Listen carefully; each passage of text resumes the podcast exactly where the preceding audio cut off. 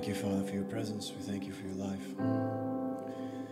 We thank you that you redeem, you restore. It's your nature to foresee every evil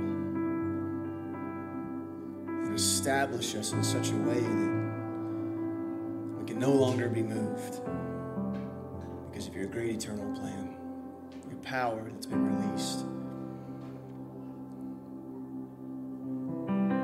Magnify your glory and your, and your purposes that you have in the earth and our lives they exist to bring glory to you. Father, I would just pray a blessing upon each person here that they would hear, that I would speak, and that we would hear from the same spirit of truth that ushers from the throne of God. Just ask for your grace upon this body. We pray, Father, for the things that we've grown for, the things that we've laid on our faces for, would come to the full manifested reality. The hearts of your people, Father, would begin to beat for you again and not for this world.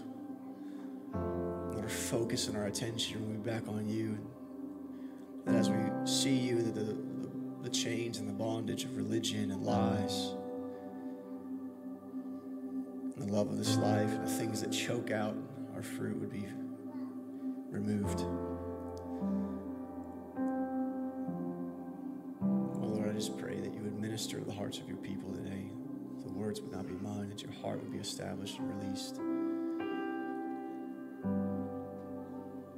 Thank you that you are a good Father. We pray believing, we pray loving, and we pray in your name, the powerful name of Jesus.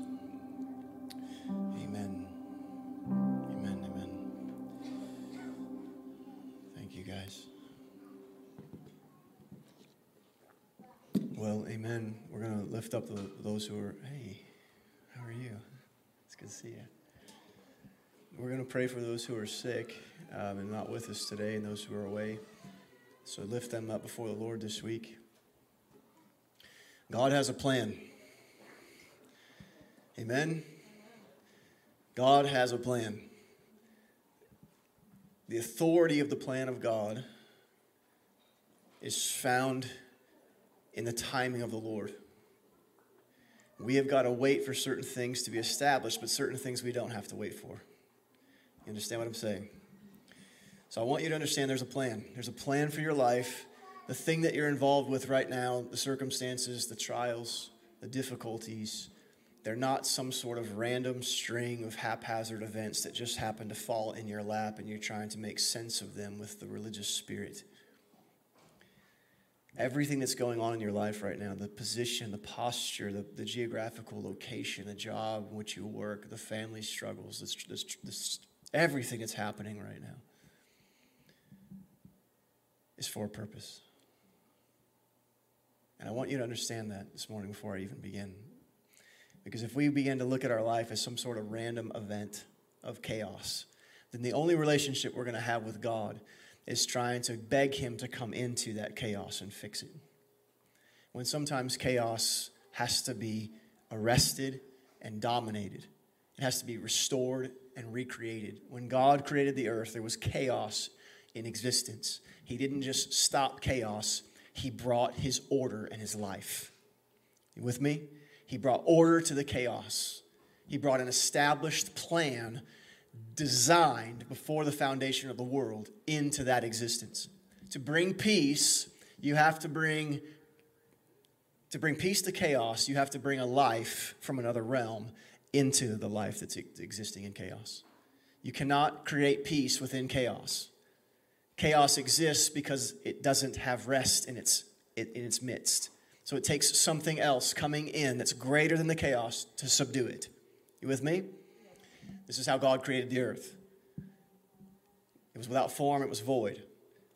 It was chaos. There was no order, there was no life. But life came in and brought order and restoration because there was, is, and always will be a plan. If we begin to order our life by the chaos that's going on and the difficulties that are happening, we're never going to see the plan that God always intended because we're going to be blind to life and we're going to be open to chaos. What you see is, is what you become like. What you behold is what you eventually become like. Your character is formed by what you watch, what you see, what you believe, what you give attention to. If you are uh, constantly depressed and you are constantly giving yourself to that depression and, to believe, and believing that depression and, and, and believing the, the circumstances that are given to that depression and why that depression is there, then you are going to be in character and in nature a naturally depressed person.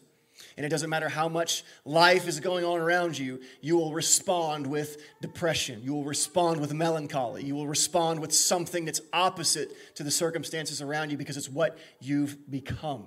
Does that make sense? God wants us to be whole and restored, but sometimes, in order for us to, to come to restoration, He has to allow some separation.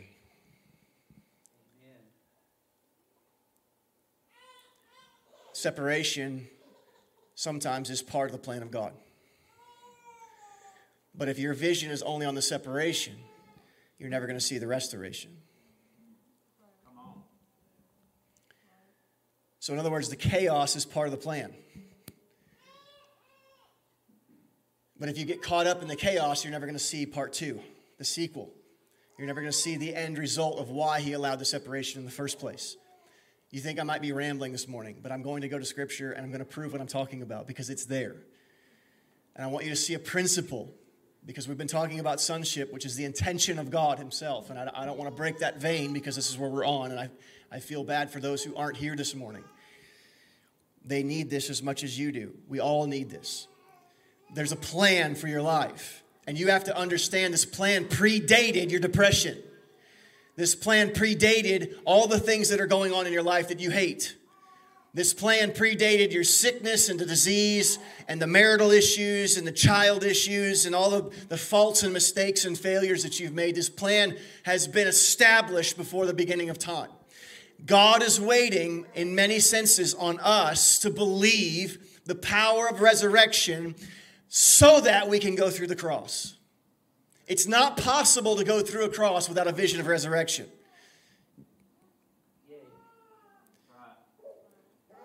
If you don't see what comes after the pain, the pain will swallow you and you'll only exist in pain. It will become your definitive uh, reason for living. You'll, be, you'll become a spiritual hypochondriac.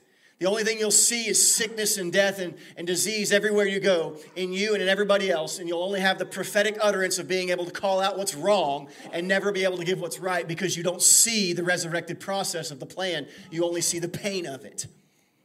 This is why the disciples in the pre cross understanding of Jesus were depressed after they had. How, how, could you be depressed when God came to visit, and not only just came to visit, but chose you as being one of the original 12 disciples? And you're a nobody, you're nothing. And He came down and made a new tribe from your life. And then all of a sudden, the cross happens, and they miss the entire point of his being here because their focus was on the pain and the death. It wasn't on who he was in the midst of the pain and the death. Does that make sense to you? So, what Jesus do you worship? Do you worship the one that's only able to touch you during things when things are good? Or do you worship the one that has a plan in the midst of the pain and the death that you're going through? See, authority has been given to us. All power has been given us to trample on serpents and scorpions. The problem is, is that we're letting serpents and scorpions trample on us.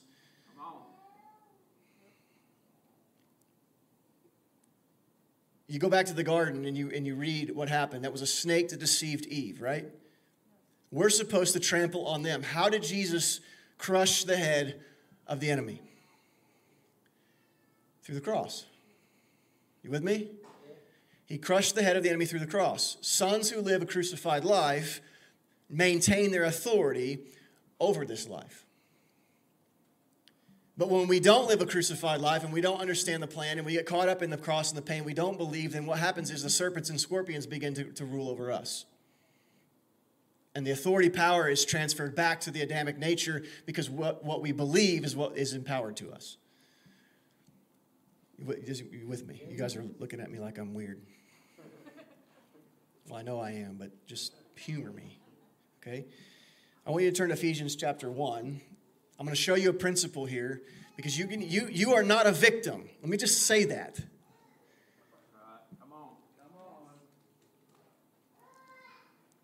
How many times this week, this month, this year have you felt like a victim? You know why you feel like a victim? Because you don't believe you have the power over the circumstances victimizing you. So, therefore, your identity becomes the victimization, it becomes the circumstance. You feel like a victim because you don't feel powerful. You don't feel because you believe the opposite. You're not a victim.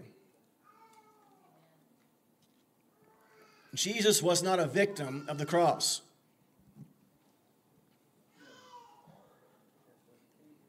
He willingly embraced it. Jesus did not live with a victim mentality. So you tell me why you get the authority to live as a victim with a victim mentality. This is why I, constantly harp on certain things that people disagree with me on because I don't believe God created you with deficits. Do I believe that there's certain physical things that we have to go through and, and deal with? Yes, but I don't believe they should, they should alter our, our, our nature and our character. I don't believe God created you with a deficiency. I don't believe anybody in the, in the world, I don't agree with that. I don't care if you don't agree with it. Show me in the Bible where I'm wrong, and I'll repent. You understand what I'm saying? Because I'm jealous for the identity that God really gave you, not the one you created for yourself. God will touch the identity you create, but He won't inhabit it.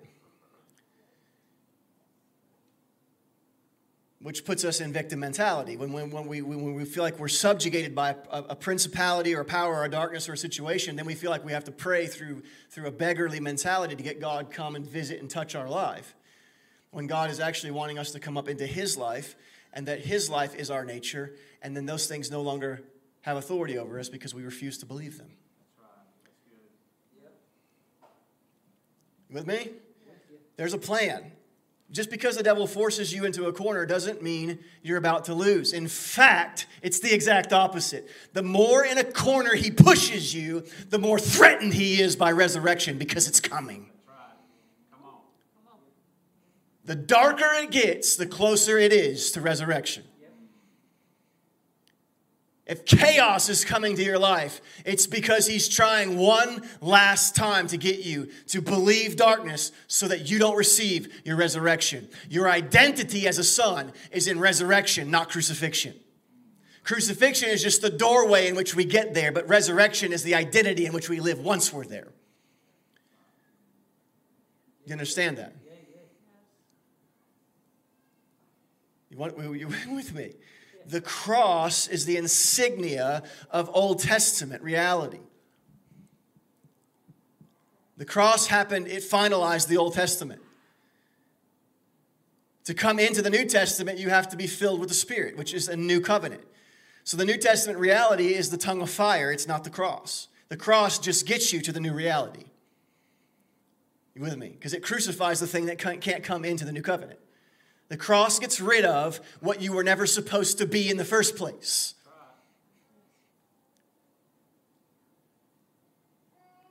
But yet we get hung up on the cross experience. The cross experience is painful. It's difficult. It, mean, it, it looks like somebody oppressing you. It looks like a, a spouse or a, or a child or a job or a boss or a deficiency pressing on you. A failure, some issue you can't come up into and be good enough in, just pressing on you. That's a cross type experience. And you have to go through that and you have to come to God saying, Whatever is in me that's not of you in this area, let it die. I shouldn't feel this way. I should be able to love, but I can't. But you do whatever you want to do in me, and I'll come out the other side looking like your son because that's what I believe. The cross is a temporary issue, resurrection is eternal. You with me? So, why are we bogged down by a temporary reality when eternity is really our main identity? So, you should walk around knowing that there's nothing that can subjugate you except the Lord. Nothing can control you, nothing can manipulate you, nothing can move you except the Holy Spirit. And if you're moved by anything else, you've lost sight of your reality. Depression can only come when you've lost sight of hope.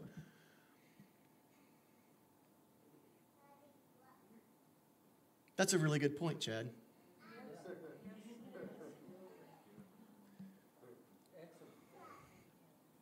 I'll amen for you. Depression only comes when you lose sight of hope. You, you, let me say it this way.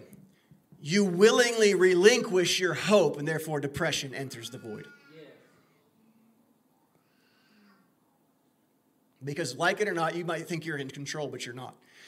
You were meant to be possessed. You get to decide what possesses you heaven or hell. There's no in between.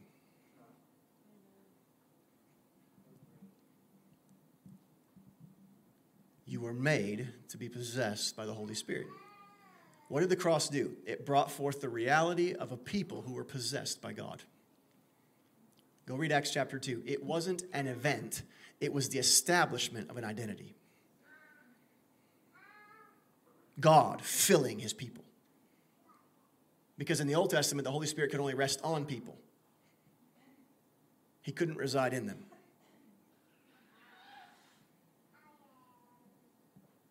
But the cross brought forth a reality where God now takes up his residence inside of us.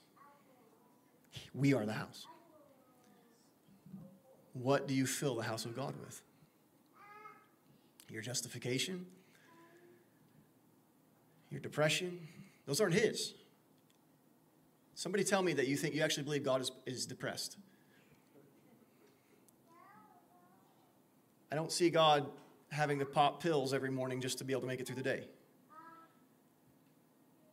Uh, is there a time frame for that? I'm sure there's probably a time frame for that where we need to get some things right, but then there's a time frame where we fully walk in resurrection life. Otherwise, you can't call him as healer. You, you can't believe him as healer. If you don't believe that you were created to be able to exist without those things, and you cannot literally call God healer, and that's one of his names. Because you don't believe he's gonna, he has the power to heal you. Or maybe you do, and you just don't think you're worthy of enough. Either way, you don't receive. You with me? You have faith, you're just giving it to the wrong entity. You're believing the devil instead of the Lord. You're believing your circumstances. You're believing your failure. You're believing your sin. Let me ask you, just ask you a quick question. How many of you guys at any point in your spiritual life have been really sidetracked, really derailed by some sort of moral failure in your life that you created, you did in your life? And, and the more you looked at that, the more you, you, you felt unworthy of the love of God. And the more you looked at that, the more you felt like you were a failure and that God could never even take you back. Anybody? Anybody? Am I the only one in the room? Because you believe in that moment the power of sin, but not the plan of God. You ready for, for me to get into this? Because what I'm going to share with you this morning is absolutely powerful. Whether I deliver it powerfully or not, it's still powerful. Ephesians 1, verse 3, it says, Blessed be the God and Father of our Lord Jesus Christ who has blessed us with all spiritual blessings in heavenly places in Christ. Do you realize that the blessing is not contingent upon you, it's contingent upon Him? That's a good thing. Because if it was contingent upon you, some days you have it, some days you don't. Who has blessed us with every spiritual blessing in heavenly places in Christ. It's always God's intention from the beginning of time. It's always God's intention. The plan, the intention, the ultimate plan that I was talking about always has been that we share in and inherit what is His. That's always been the plan. What good father doesn't want to leave an inheritance for their children? Fathers that don't want to leave an inheritance for their children are selfish. They're not true fathers. They don't have the heart of father. God's ultimate plan was to leave us an inheritance. There's a problem, though, now. See, the problem is that we screwed it up. But see, there's a plan. And we get caught up in the screw up instead of the plan. So I'm going to show you this. This is, this is amazing to me. He has blessed us with, it, with all spiritual blessings in heavenly places. So, so, so let me ask you this before I go to the next verse. Okay, how does an all wise God who knows everything, like I've asked myself this question before, like, why would God even create us if he knew we were going to fall away? Like, why would he do that? But it makes sense when you read it in the light of Scripture. It makes total sense. And it doesn't make sense to us because we only see our falling away and not his plan. And we think our falling away is greater than his plan. Which is why you got into a spiritual funk at some point in your life because you think your sin was greater than his redemptive power. Like somehow you, like worthiness is somehow a part of it. Who's worthy? There was no one worthy. Just Jesus. So, how does a God, who's, who's an all wise God, grant an inheritance, an eternal inheritance? Listen to this. How does an all wise God, God's got a predicament here. Okay, picture there's no earth, there's no heavens there. I mean, it's just God, Holy Spirit, Jesus, some angels, and I'll stop there. But nonetheless, they're there. There's nothing else. How does he take the, the vast riches of everything he has? Streets paved with gold, crystal seas, all of the storehouses of heaven. How does he figure out how to give that to a temporal people who are going to lose it? See, God wants to expand himself and create sons. He wants a family. But how does he, his main heart is to share what he has and who he is with who we are. But how does he do that knowing we're going to mess it up? See, we think Jesus had to come as a reaction to our sin. You think that because you don't know the plan. And you've been told that by religious people who don't know the plan. Jesus, God never reacts, ever. He always responds. His response comes from a well laid out plan. You think that your sin was so bad and that we screwed up so bad and Adam was so messed up that God had to like change his ability, like, oh, shoot, like I'm losing the game of chess and now I have to come up with a different strategy. But that's how we view it. Because if you didn't view it that way, you would never slip into depression when you fell into sin.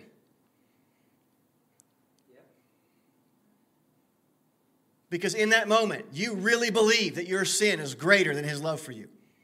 Otherwise, you would have got up, turned around, walked away, and never went back to it. True or not? You believe the power of sin in your life. Or you believe the power of sin in somebody else's life. Sometimes it's, some people are really hard to believe for. Uh, because everything they do, everything they speak, everything they say, everything they live, every ounce of their character bleeds darkness. And every time they turn around, they're creating chaos and violence. And it's just, it's, it's difficult to believe for those people because, you know why? Because we haven't found the heart of God for them. We've only seen the power of sin in them.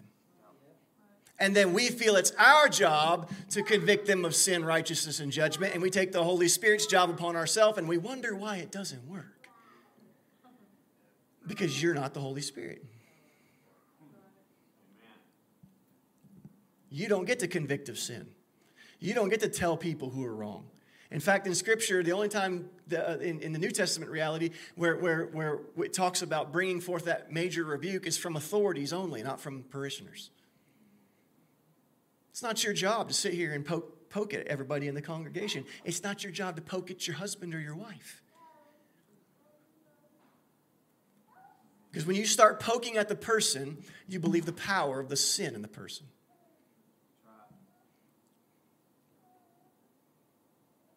It's really quiet here. I'm thinking it's because maybe you're convicted. I'm hoping.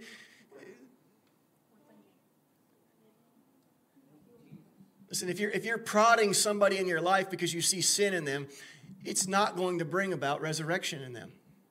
If that was the case, the law would have been good enough.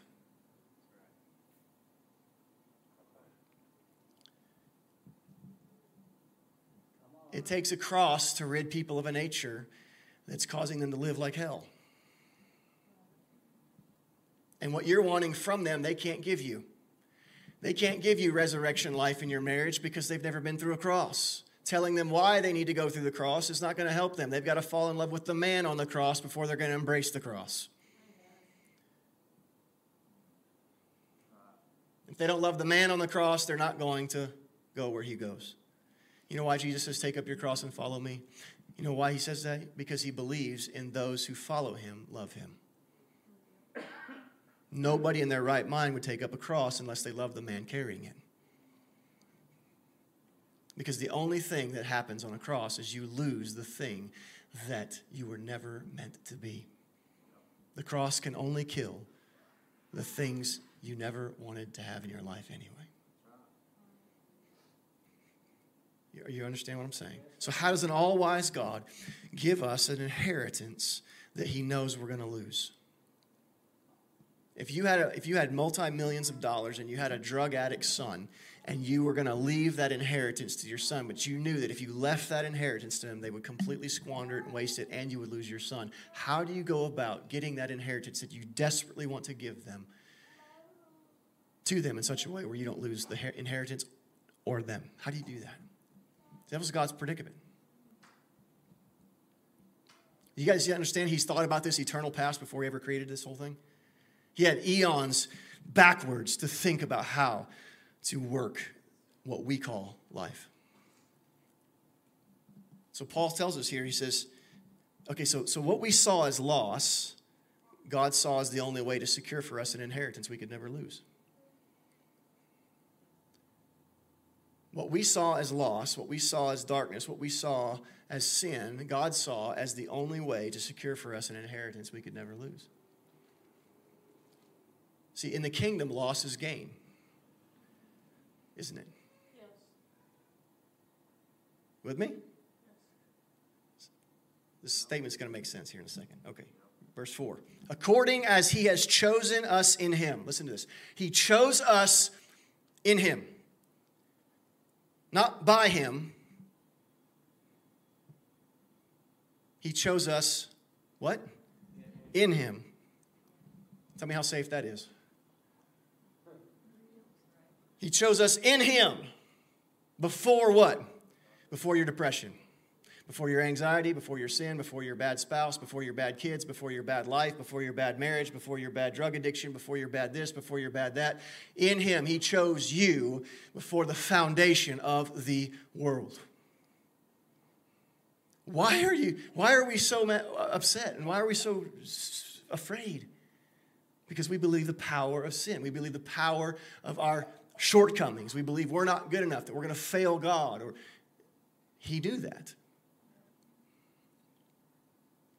Why don't you believe what He knew instead of what you think you've become?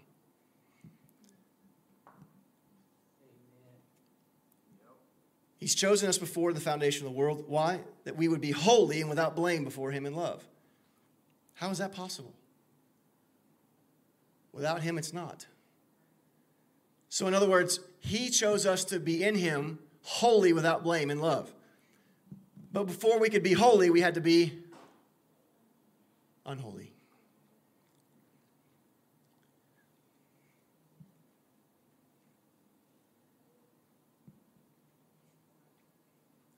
See, listen.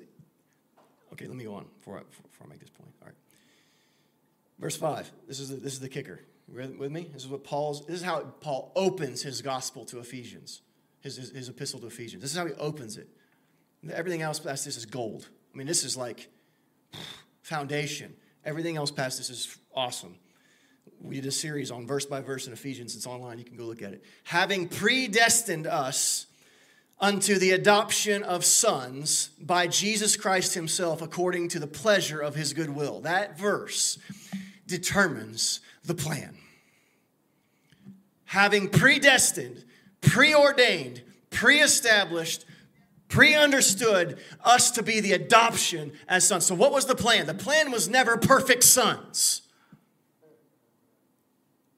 The plan was never humanity perfected. The plan was not Adam and Eve living on this life without sin. Do you realize that if it wasn't them, it would have been somebody else? And we're trying to go back to a, a, a garden type Christianity where we're flawless. If it wouldn't have been them, it would have been you. You would have eaten that fruit. I would have eaten that fruit. We would have eaten that fruit. The goal was never perfect humanity. Because God knew we were going to lose it. So the goal here was adoption. The plan was adoption.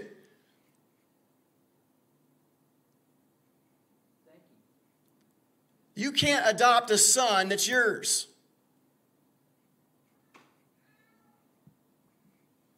I'm sorry, I can't legally adopt my children. Do you understand this? But I can adopt somebody else's children. So do you understand what I'm saying here? When we when Adam was born, he was born a son. God's son. You with me? When he sinned, he ceased to be a son. Bible even says in John 8, I believe it says Jesus looks at the Pharisees, you are of your father the devil. In other words, you're children of Satan. Everybody says, oh, we're all God's children. That is not true. That's a stupid religious statement that everybody needs to stop saying. No, we're all made in the image of God, yes, but we're not all God's children. There are people in church who have been touched by God who are not born again, and they are sons of Satan because they never surrendered to the new nature of Christ. The only way you can be a true son of God in the new nature is to accept the cross, get rid of your life, and believe the plan and come into the full power of the Holy Spirit possessing you. Anything else is just a cheap fabrication of what you're attempting to be like a son of God, but you can never come up to it because you don't have the ability to, because your vision is focused on something other than Him. You may have seed in your life. You may have sat in church long enough to where the word came out and landed in your heart and began to grow, but the cares of this world choked it out. And you have no fruit showing the sonship of God in your life. You care more about the money and the time and the things you do and your vacations. And the gospel means nothing to you outside of just getting you saved. The cares of this life choke out that seed inside of you. But the plan, the plan was adoption. In other words, God had to lose us so that he could eternally gain us. Do you get that? This was the plan. Your sin was part of the plan. But yet, it's the thing that keeps you away from Him because you don't feel worthy or you don't feel whatever it might be. Do you realize that your spouse's sin, your children's sin, it's part of the plan. But you know what we see? The sin. And we call ourselves prophets.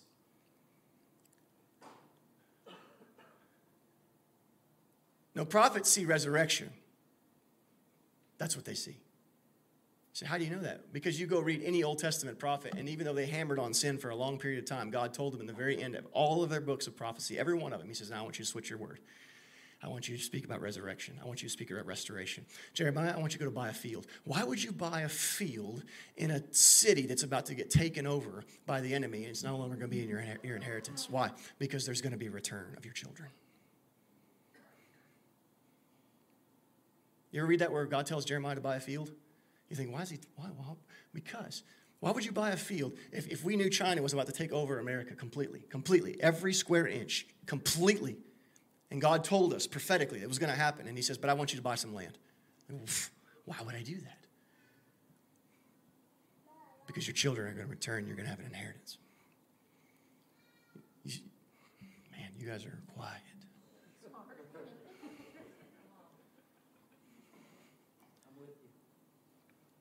What's the plan?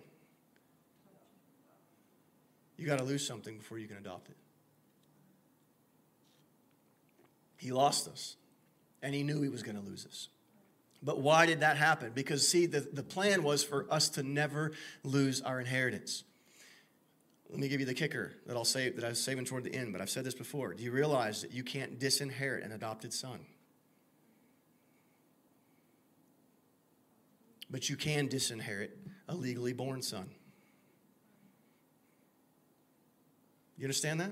In other words, God had to lose us so he could give us something we would never lose again. It was better in the plan of God for you to fall away so that he could redeem you and bring you back and give you an inheritance that you could never lose again. This is the plan. Adoption was the plan of God for your life. To be adopted, you had to be estranged, you had to be separated. He knew you were going to choose something other than Him, but He loved you so much that He secured for you your inheritance, even though you chose something other than Him. And the fact is that, that you chose something other than Him brought you to your inheritance.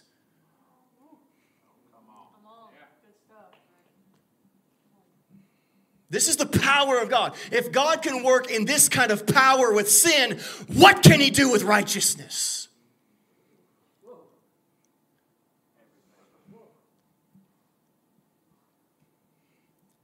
Having predestined us to be the adopted of children by Jesus Christ in Himself, to Himself, according to His good pleasure of His will.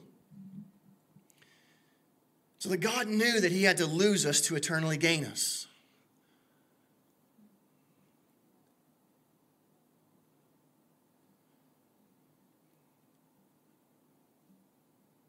Next time you see somebody who's in sin and they're being the demon in your life, you can just look at them and say, It's all part of the plan.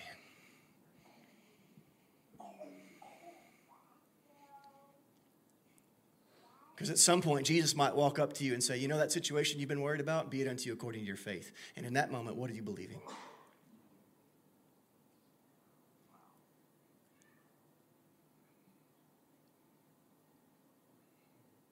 Oh, they're never going to come back because they keep doing this and they keep doing that and they keep doing this and they keep doing that. What about what God keeps doing called intercession? Begging Father for that heart and that soul at the right hand of God. Are you praying with Him or are you fighting the prayers He's praying for them?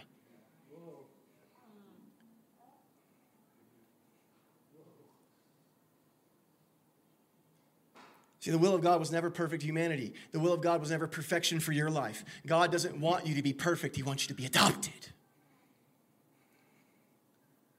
Because when He adopts you, He never loses you, He won't disinherit you. Do you realize it's the choice of the person to adopt? It's not the choice of the child. You don't get to choose to be adopted. Somebody comes in and says, I want them. Well, even after everything they've done to you, yes. And I want to give them my inheritance. And I want to adopt them so they don't lose that inheritance. The love of God so much even it's so much bigger than even the cross. The cross was just to get you into the inheritance so that you could understand the power of the love of god. The cross was the necessary sacrifice to be able to get you to a posture where you could begin to know the love of god People say, oh, the love of God, the cross showed the love of God. The cross was the indicator in which he had to apply something to get you to begin to know what love was. Otherwise, if the cross was it, Paul would have never play, prayed, which is in connection with this book in, in Ephesians 3, that you might know the love of God, which passes the ability to understand. If the cross was it, then he would have never prayed that prayer. The cross now opens the door to the power of the love of God. Why? Because the power of the love of God is seen when he showers his inheritance through in and through us. And he says he's given us the Holy Spirit as a down payment to our inheritance. This is why the cross opened up the inheritance to the sons. In Acts chapter 2, the sign of the coming of the Holy Spirit was God saying, This is your inheritance. What I've been waiting to give you all along. And it took you falling away, and it took you walking away from me to be able to give it to you. I'll prove it again. I'll prove it in a deeper way here in a second that what I'm saying is true. See, the plan before we were ever created was to adopt us. I'm going to create children I'm going to have to uh, adopt. I'm going to lose. In order to give us an inheritance, that was secure, we first had to lose what was given so that he could gain it back in the frame of a human, thereby forever holding what he always desired to freely give us. So God knew our frailty, he was never afraid of our weakness. The plan was to redeem, not to create perfection. Because if he created perfection, there, was, there would always be a chance. There would always be a chance that he could lose it.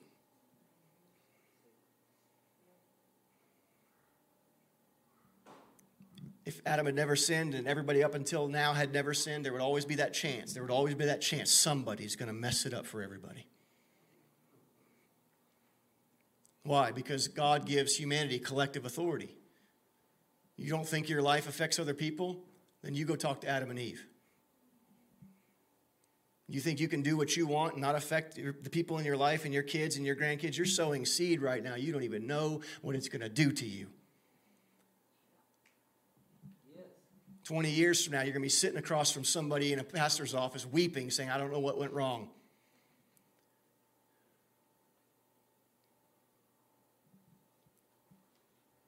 It's stuff you did 20 years ago.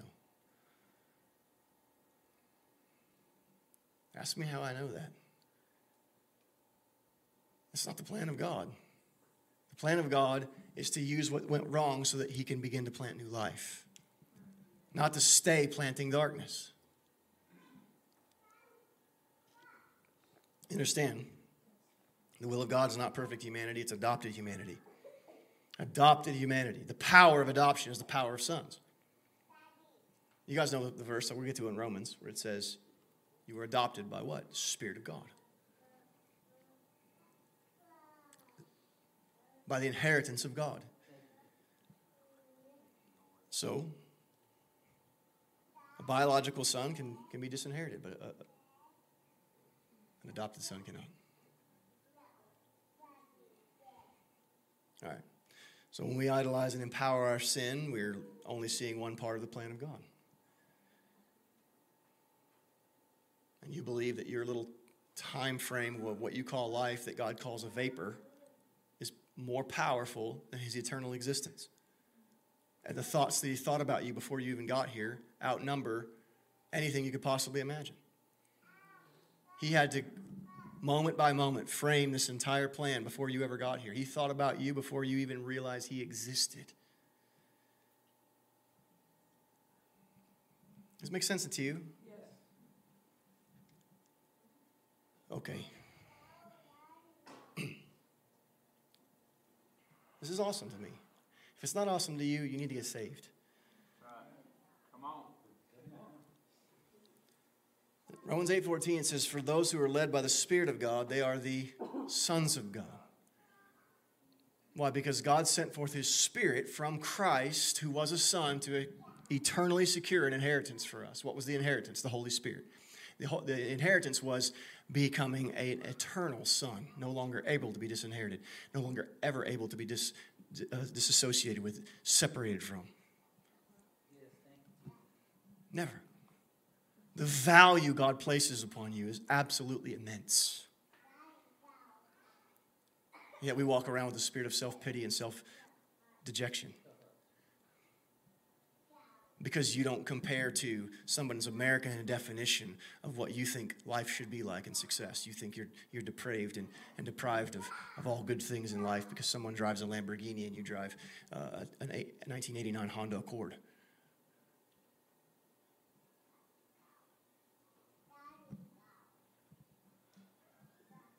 God gave you everything. And the fact that you have very little means that you are valued above everything else because in the kingdom, less is more. Yes. Last is first, least is greatest. Loss equals gain. Let me say it this way not in the Jesus sense, but adoption trumps biological.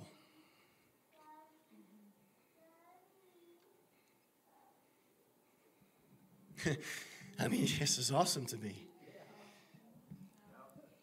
The spirit always leads to a place where the flesh will be removed. They are led by the Spirit of God or the sons of God. Why? Because the Spirit drove Jesus to two places in Scripture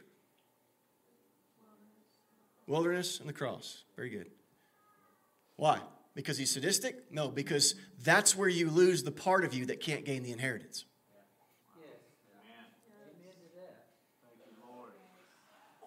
The troubles, the trials, the tribulations, the fallings, the shortcomings, that when you're facing the devil himself. Why? Because when you face the devil himself, he can only come to collect what's his. Hmm.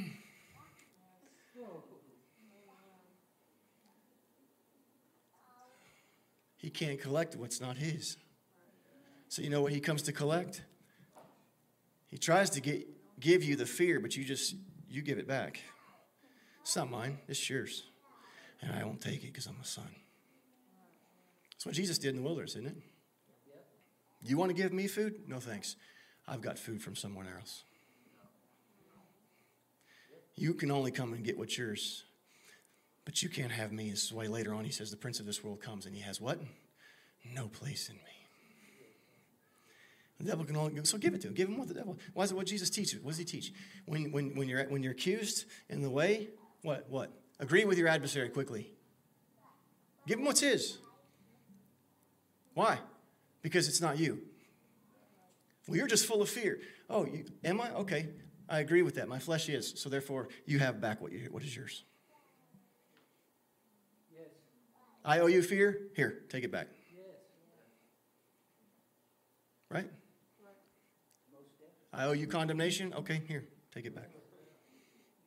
Rejection and failure, you want it back? Here. I agree. Yeah, these things are of you, they're not of me. Here, take them back. You can only claim what's yours. The cross kills the nature that desires something other than pure sonship. This is why the Spirit of God drives you there, because the cross can only kill the thing inside of you that can't inherit the things of heaven. This, uh, yeah, some of y'all are going to have to go back and listen again.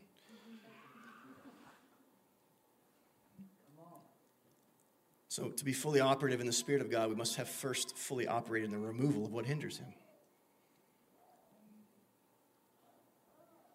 The cross is the solution, but it's not the eternal destiny The cross is just a momentary. Resurrection and adoption is the plan. Jesus, for the joy that set before him, he endured the cross, he despised the same. Why? But what was the joy set before him? Resurrection. You and I, adoption. That was the plan. That was the joy. Sons coming back to the Father because of one son in human flesh, redeeming what Adam did. Because what was lost in flesh had to be redeemed in flesh, but it had to be redeemed by flesh that was perfect, and we were never designed to be perfect, and God knew it. But Jesus, as the only begotten Son, was designed to be perfect because he wasn't designed. And therefore, he can hold something with never able to lose it again, which means he secures something for us in the adoption, which we become sons just like him, unable to lose our inheritance, just like Jesus. This is the plan. Without sin, though, you have no ability to be separated, and your separation is what brings your eternal unity. Does this make sense to you? Verse 15 You have not received the spirit of bondage again to fear. That's the only thing the devil can do is bind up what Jesus loosed to set free. You know why fear is dangerous? Because it chains your true identity when you believe it. Fear chains your ability to love. Amen. And when it stops your ability to love, you can't love God or you can't love man, and you can't love each other, and you can't love yourself. Fear is worship of the power of darkness.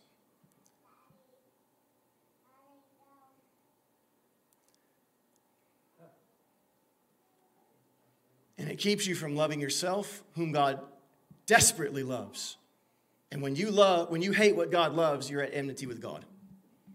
If you hate yourself and God loves you, there's a division. Because Jesus did not hate himself. And the reason you hate yourself is because you're defining yourself by your failures instead of your adoption. Did you hear what I said? Yes. You're defining yourself by your failures instead of your adoption. A father chooses to, to adopt a son, he doesn't bring that son into the house because he hates the son.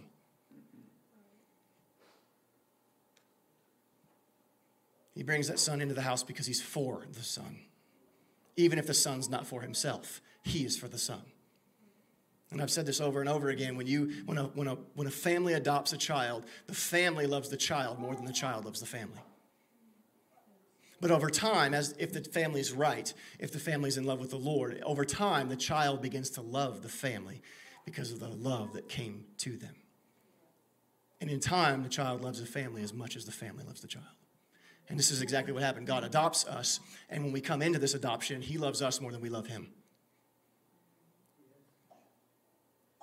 And while we're living in His house, we're having to understand His rules, and His rules are always in love. And what He's trying to do is prove to us, I love you, I love you, I love you. And then you still come in with that rejection mentality because you were, you were put up for, up for adoption. Nobody wants me. Everybody hates me. You're going to reject me too. You're not really for me. You're just here for this or that. And we have all these ideas about God that we, we, we believe about ourselves, but we'll never say it out loud because that, that, that makes us look unspiritual. Amen. But we feel that way. Yes, you do. Right? Because it's important to look spiritual. You're only lying to yourself. That's it. God's not convinced. You think your religion impresses him? No. He doesn't care about your religion or your theology. You're wrong. Let me just say that. So am I. We're all wrong. When we get there, he's going to look at us and say, You were all wrong. That's why I told you to love one another.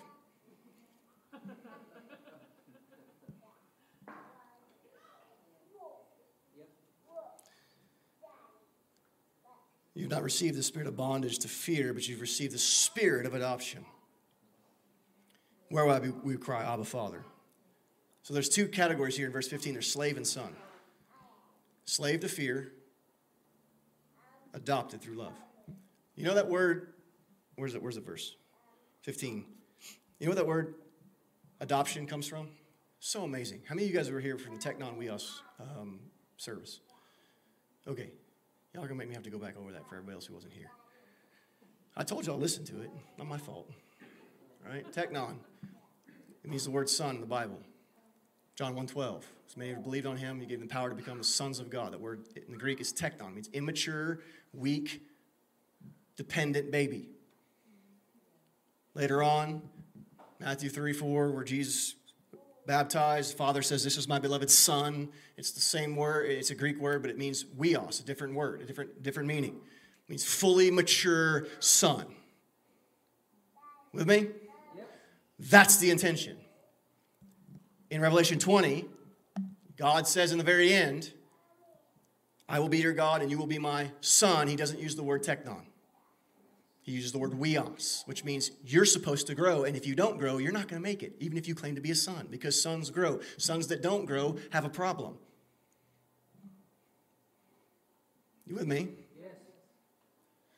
Sons that don't grow can't fully obtain the inheritance. But this is the word, verse 15. You know what that word adoption means? You know what its root word is? It's very close. It's, in fact, it starts with this Huios. That's what the word means. Verse 15. You have not received the spirit of bondage to fear, but you've received the spirit of huios. And this is how you call out to Father. Let me just say it this way if you're praying out of any other spirit than the spirit of huios, then you're not crying out to Father. You're crying out and complaining. It takes the spirit of a son to cry to the spirit of the father. And if you're praying like a slave, don't expect to receive anything that you're, that you're asking for because you aren't given the spirit of bondage. You aren't given the spirit of slavery. Jesus says a slave doesn't know what his master does, but a son does. And just because you put in Jesus' name at the end of your prayers doesn't mean you're praying to Father. You cry to Father by the spirit of Huios. The spirit of a son cries out to Father because it can. You understand what I'm saying? Any other way you cry out to God it cannot be heard. People cry out to God all over the earth, but they're, they're, they're praying to lots of different types of gods. God can be addressed as one through the Spirit of Christ, the Holy Spirit. And this is the Spirit by which we have to pray and cry to Him. Because the, the plan is adoption or huios. The plan is sonship. The plan is not anything other than adoption. Is this making sense? So that word adoption comes from the root word, root word huios, son, fully mature son. Romans 8:16, the Spirit bears witness with our spirit that we are the sons of God. The Holy Spirit bears witness with our spirit because they're the same. In other words, the Spirit of Christ is the same spirit that I'm made of. The same spirit that birthed him and made him a son is the same spirit that birthed me and made me a son. In God's mind, there's no difference. So why is there one in yours? I'll tell you why there's one in yours because you're willingly choosing to live in things and involve yourself in things that a son wouldn't do. And then that becomes your focus. instead of the plan of God to be adopted and to come into His reality and, and to thank Him for everything that's gone wrong in your life and everything that you do wrong and everything you've, you've screwed up because it brings you to Him. I'm not going to go into it, but I preached a sermon. You guys remember the woman caught in the act of adultery, right? Let me ask you a question How did she find Jesus? Because she was so pious and holy and religious and seeking Him? No, you know what brought Him to her feet? Brought her to His feet? Her sin. Amazing, huh? That God can use sin to bring us to Him. In fact, how did you get to Jesus? And then you're worried about the things that, that you do wrong? Let me tell you something. The things that you do wrong, if you have a heart for God, you know where they're going to lead you? Right back to Him. I'm just telling you, it's going to be, it's going to bring you there. That's why some of you are here.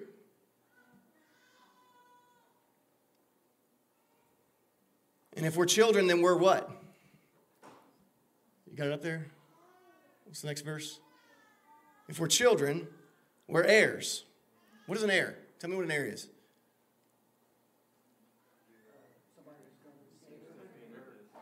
Yes, someone who inherits an inheritance, someone who receives an inheritance. You with me? If we're heirs, heirs of who? Of God. What does God own? What do you own? then why do you act like you are full of lack? Why do you pray like you're a beggar? Because you don't believe who you are. See, people tell you, well, you don't believe who God is. The problem is you don't you do believe who God is, you just don't believe who you are.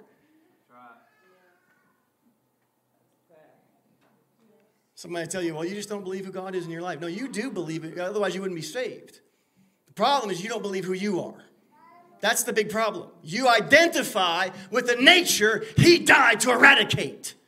And so when you bring that nature before Him in a beggarly way, asking Him to bless it, He's going to say, I don't know who that is. This is why Matthew 7 makes more sense when He says, I don't know you. All these people that did all these great things because power isn't the issue, adoption is. Healed people still die. But we'll run and pack houses for a man who can heal the sick, but he can't confirm your identity.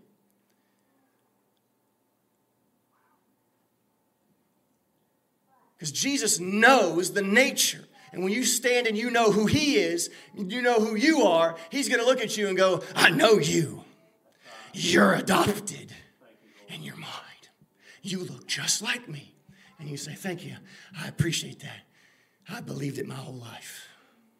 Every lie that ever came, I rejected it because it told me I wasn't like you, but I believed what you said. You realize the criteria isn't saving souls and getting people healed and raising the dead. The criteria is you coming into the fullness of your adoption.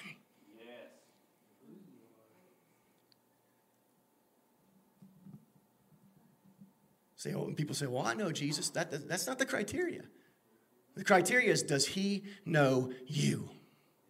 Because he is not familiar with flesh. He had his crucified. He expects the same of us. This makes sense? Yes. This is the gospel.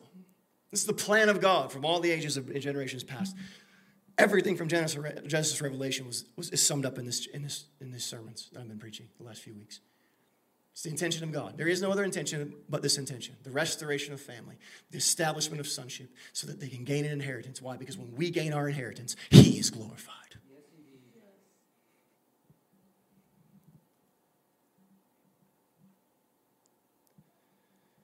Okay, so if we're heir, he says, it says, it says we're an heir if, if we also suffer with him. Why? Because in the suffering, we lose the thing that can't inherit. There's a big if at the, at the end of that. If indeed we suffer with him, so that we might also be glorified with him. He wants to share his glory. People say, oh, you can't touch the glory of God. No, you can't. You can't touch the glory of God, of God in the sense of you trying to manipulate God and push God where you think you want him to be, like, like Uzzah did. That's not what, no, but he, he says that we're be glorified with him together. That's what Jesus says. This is what Paul says. We're, we're, we're to share in his glory. Does it mean we claim it? Does it mean we think it's ours? Does it mean we think we're, we're capital G God? Absolutely not. But just the same way a father wants to share his life with a son, God wants to share his life with you. In fact, he can't be glorified unless he has a people to be glorified through, because if we didn't exist, where would his glory be shown? Who would see it? No one. Therefore, it might as well not even be present. Doesn't matter how great something is, if people can't see that greatness, it might as well not even exist. True or not? True. This is why he wants to show his glory through us, because he wants to share in his power and his life with us. He wants us to inherit. And we have a problem now here. This is the part two I was to I told you I was to share about. We have a problem. See, God's infinite eternal plan is, is has a conundrum now. Because God operates legally. You ever heard him called the judge of all nations? He's the judge, he's the righteous judge. And people say, oh, he's the only one that can judge me. that should scare you. When people flippantly put that on t shirts, and I'm like, are you serious? Like, he's holy. He's never had one evil thought enter his head. And you want to be judged by him? Listen, you'd be a whole lot better be judged, be, to be judged by me. I promise you that. Because he has no mercy outside of his blood. In his blood, his mercy endures for forever. But those who are not under his blood will receive his wrath for eternity. Because the flesh is not his children, and he will not claim them as his own. Doesn't matter how much that person believes I used this analogy once if I'm walking down the mall and all of a sudden this kid whom I do not know comes running up to me and says, Daddy, Daddy, Daddy, and grabs a hold of my leg. Daddy, Daddy. I'm looking at this kid going, Why? Who, who are you? Can I have $20? Can I have $20? Uh, there's something over here in the store I want to buy. Daddy, could you please give me $20? I'm like, kid, I don't know who, who's, I don't know who, who are you? I've never seen you before. I don't know who you are. It doesn't matter how much that child believes, I'm its father.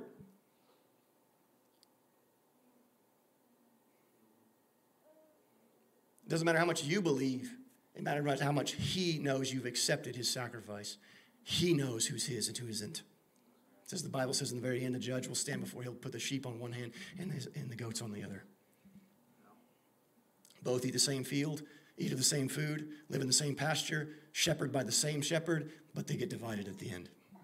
Because one looks like him, the other looks like the flesh.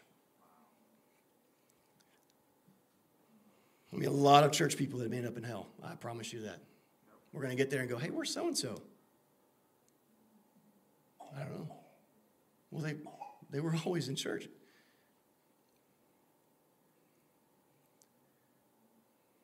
True. It'll happen. say, well, I believe in God, so do the demons, so do devils. They believe. They believe probably more than we do. Jesus never rebuked the devil for its unbelief. You with me? Okay, so God has a problem now. Why? Because uh, if he's going to give an inheritance, God exists legally as a judge. He operates by law and by legalism, was why he had to send his son to be a propitiation for our sins, to legally separate us from the power of darkness, to legally purchase us on that courtroom floor, to be able to take us back from the powers of darkness and, and gain us as an inheritance. With me? So that he could give us his. With me? So, in other words, an heir only receives an inheritance after what? After someone dies. How does a God who is life, who is life, how does a God who is life experience death because he can't give us an inheritance unless he dies. Do you realize that even though he wanted, the plan was adoption, the plan was inheritance, but now he has a problem? I've got to figure out, as a God of all life, to be, I've got to figure out how to die. I, I can't die. I am eternal. And unless I die, I can't legally give my children an inheritance. So, you know what your sin did? It gave him the opportunity to become a human and die so that one, you could be redeemed, adopted, and two, he could experience death so the inheritance could be released.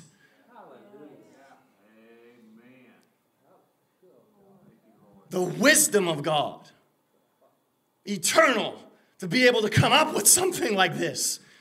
It took us being human and falling away to be able to get him to release what was pent up in his heart from ages and generations past.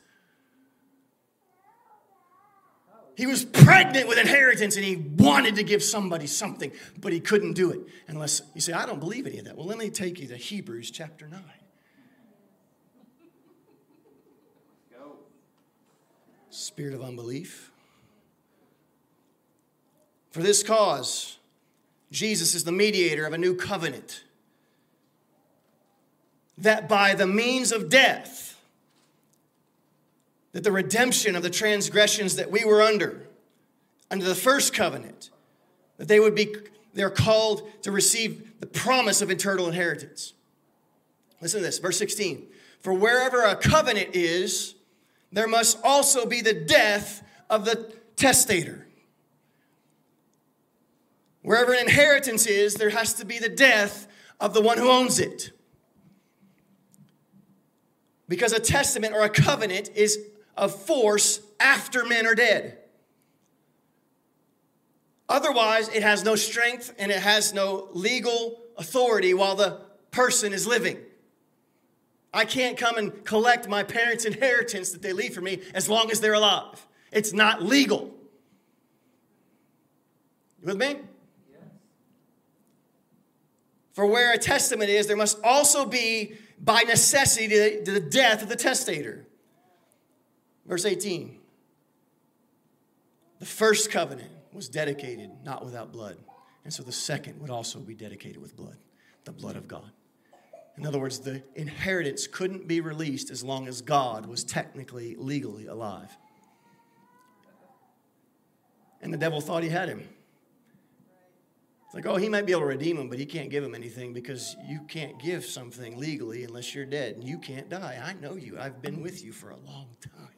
And God says, I'm going to use the fall of my people to secure my people and to give, my, give me the ability to experience death so I can not only gain them, but also release to them what's theirs.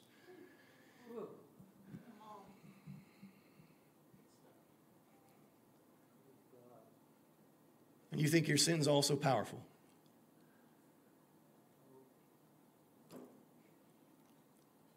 Well, I'm just a failure. Yeah, you, you were kind of made that way for a reason, because there's a plan. And your failure brought you to who? Jesus, who fully accepted you in the pit of failure. Why? So he could adopt you, so he could give you an inheritance. If Christians would spend more time meditating on their inheritance than the consequences of their sin, they might experience what actually Jesus meant for us to experience in sonship.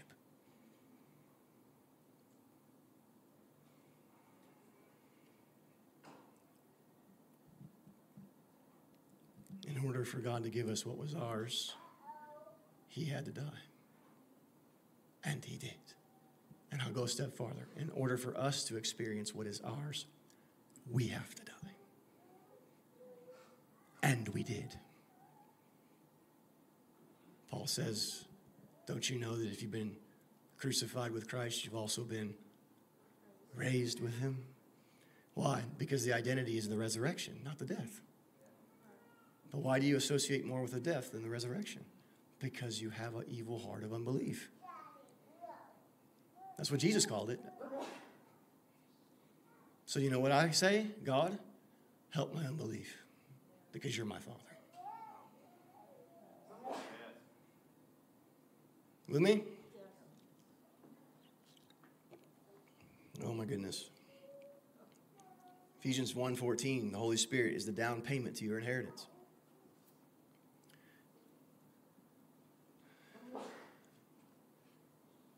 How great is the Holy Spirit? I mean, have you ever, have you ever felt him? I mean, he's a he. he. He's, he's a person, he's not a thing. He's awesome. He's the one that brought you to Jesus. He's the one that moved on your heart. He's the one that makes you cry when the presence of the Lord comes in the room. He's the one that makes you go, I need to change this in my life. And you feel so much better when you do. That's just the down payment of your inheritance.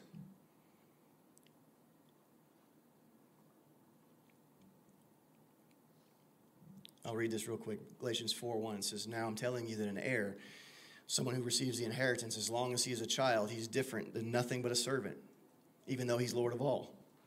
In other words, even though you have an inheritance, if you're a teknon, it doesn't mean anything until you grow up and mature. Because a child cannot govern the inheritance of the, of the household. It's impossible. They can't. This is why the word adoption means huios, because we're supposed to grow up into it though they're, though they're a child, even though they're, they're, if they're an heir, even though they're a child, they differ not, nothing from a servant because even though he's the Lord of all. But while he's under tutors, the son is under tutors and governors until the time appointed of the father. Even so, we, when we were children of God in bondage and we fell away under the elements of the world, but when the fullness of time came, God sent his son, made of a woman, made under the law, made in our image to redeem those that were under the law, that we might receive the adoption of the huios of God, so that we can manage the inheritance of heaven. Because you're sons, God has sent forth His Spirit into your hearts, and that's how you cry, Father. And you're no longer a servant, you're no longer a teknon, but you're a huios if you're an heir through God through Christ. You're an heir of everything that Jesus owns. Isn't that amazing, the humility of Jesus, that he doesn't care to share everything that he has with you just like it's yours more than his?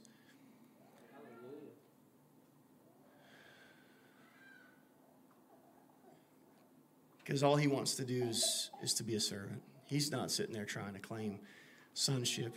When he had the opportunity to claim superiority, you know what he did? He took off his disciples' feet.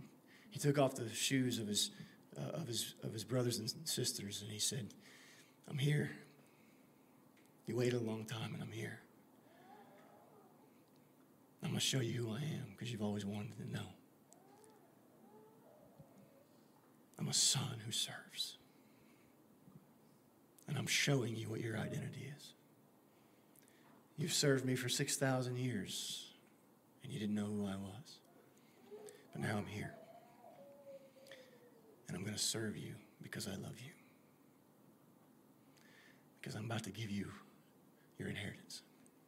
I'm about to go get your inheritance, boys. And when I get up, I'm going to give it all to you because I want you to have it. This is the love of Jesus. It's not just that He died for your sins, but He would give you something that you do not deserve. But it's in His heart to give it because He's the giver. We're the adopted son. You with me? So when we feel like our shame and our sin has separated us from God, you have to know that the whole time you were being ashamed, that shame was having its work inside of you to bring you back to where your heart longed to be. Adoption was not the reaction of God. It was his eternal attention. So when you pray, pray like a son, which means you don't pray from a spirit of reaction. You pray from the plan. Something nails you, a bad situation, something that hurts you, something that surprises you, something that steals something from you. You don't go and run to God and scream and wail and cry. You pray from the plan. God, I don't know what it is. This really hurts. But I know you have a purpose. Nothing takes you by surprise. So I'm asking that you take this horrible situation and you make it bring me and everybody involved to the feet of Jesus the way you did for me in the beginning. And I release that to you. And I'm going to wait until I see it happen because I'm a son. You pray from the plan. You pray from the Spirit of God in your heart, crying, Abba, Father. You know who, is, who He is. You know His natures, therefore, you know He's faithful to cry out to you. And you know that because you're a son, He cannot deny you, because you only ask the things of His will. Just stand up for me.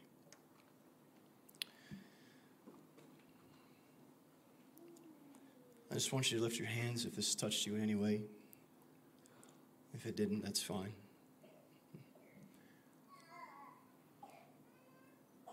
I just want you to say, just in your own mind, and as I'm as I'm saying this, just say, Father, I'm asking you to forgive me for giving power to the spirit of unbelief,